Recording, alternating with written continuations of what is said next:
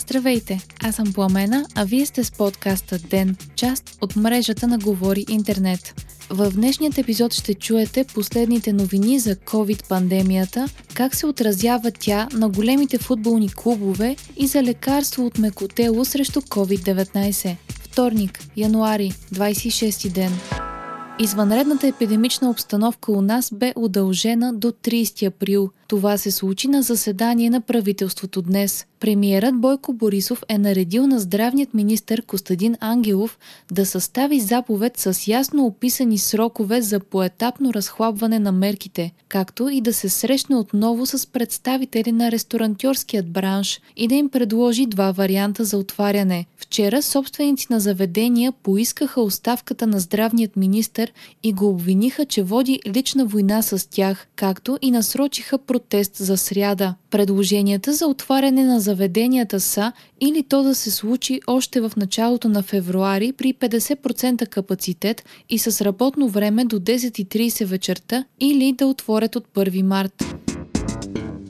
Има увеличение в откритите нови случаи. Те са 772, но при направени над 13 500 теста, т.е. положителните проби са 5,7%. Починали са 60 души, а в болница се лекуват малко над 2800. За последното денонощие са вакцинирани 655 човека, като вакцинацията у нас продължава да се движи изключително бавно. Близо 4 милиона и 400 хиляди дози от двете одобрени от Европейският съюз вакцини срещу COVID се очаква да бъдат доставени в България до края на годината. Това става ясно от информация публикувана на сайта на Министерството на здравеопазването. Тези дози биха били достатъчни за малко под 2 милиона и 200 хиляди души. Припомняме, че България е поръчала 4,5 милиона дози от ваксината на AstraZeneca и Оксфордския университет, която все още не е одобрена в Европейският съюз. От фармацевтичната компания в петък заявиха,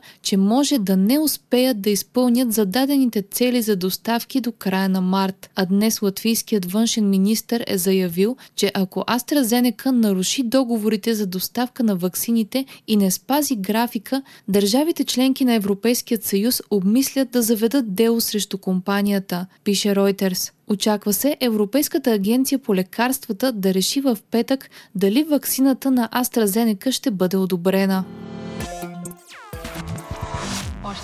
Дълговете на футболния клуб Барселона нарастват до 1 милиард и 173 милиона евро. Става ясно от годишният им финансов отчет. 488 милиона евро е нетният дълг на Барселона за сезон 2019-2020, а клубът се надява да успее да просрочи тези плащания към кредиторите си поне до 30 юни. Най-много Барселона дава за заплати, като те заемат 74% от приходите на клуба. Барселона, както и останалите футболни клубове, се надяваха на завръщането на феновете по стадионите и печалби от продажби на билети. Това обаче не се случи и по изследване цитирано от БНР, COVID-пандемията ще донесе загуби от 1,7 милиарда паунда на 20-те най-богати европейски клуба. Загубите идват предимно от липсата на приходи от билети и намалените приходи от телевизионно излъчване.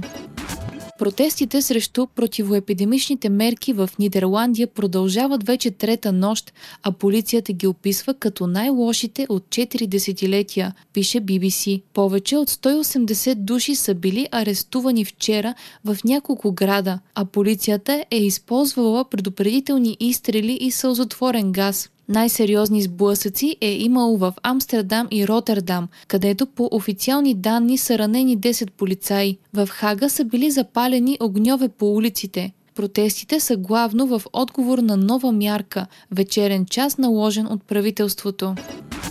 Европейският съюз трябва да ограничи огромната сила на големите дигитални компании, както и тяхното въздействие срещу нашите демокрации, сигурност и качество на информация. Това заяви председателят на Европейската комисия Урсула фон дер Лайен. Според нея това, което е незаконно офлайн, трябва да бъде незаконно и онлайн. Фон дер Лайен подчерта и необходимостта от прозрачност на алгоритмите, които големите технологични компании използват, как както и ясни правила за отговорността им при разпространяването, популяризирането и премахването на съдържание. Председателят на Европейската комисия коментира и решението на Twitter и другите социални мрежи да изтрият профила на бившият президент на САЩ Доналд Тръмп. Според нея, толкова сериозна намеса в свободата на изразяване не може да се извърши само на основа на фирмените правила на компаниите, а трябва да има и законова рамка. Това е поредният сигнал, който Европейският съюз дава за предстоящите промени в законодателствата на страните членки, които ще регулират дейността на големите тех компании на територията на Съюза.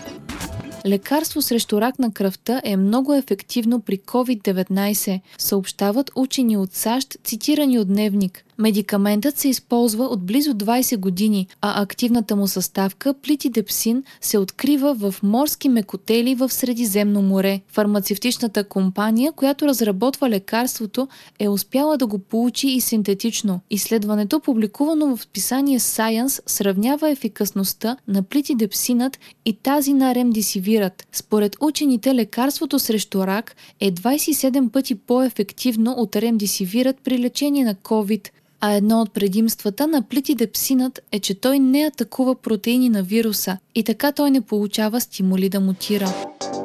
Вие слушахте подкаста Ден, част от мрежата на Говори Интернет. Епизода водих аз, Пламена Крумова. Редактор на Ден е Димитър Панайотов. Аудиомонтажът направи Антон Велев. Ден е независима медия, която разчита на вас, слушателите си. Ако искате да ни подкрепите, можете да го направите като станете наш патрон в patreon.com говори интернет, избирайки опцията Денник. Срещу 5 долара на месец ни помагате да станем по-добри и получавате достъп до нас и цялата общност на Говори интернет в Дискорд. Не изпускайте епизод на ден, абонирайте се в Spotify, Apple iTunes или някоя от другите подкаст приложения, които използвате.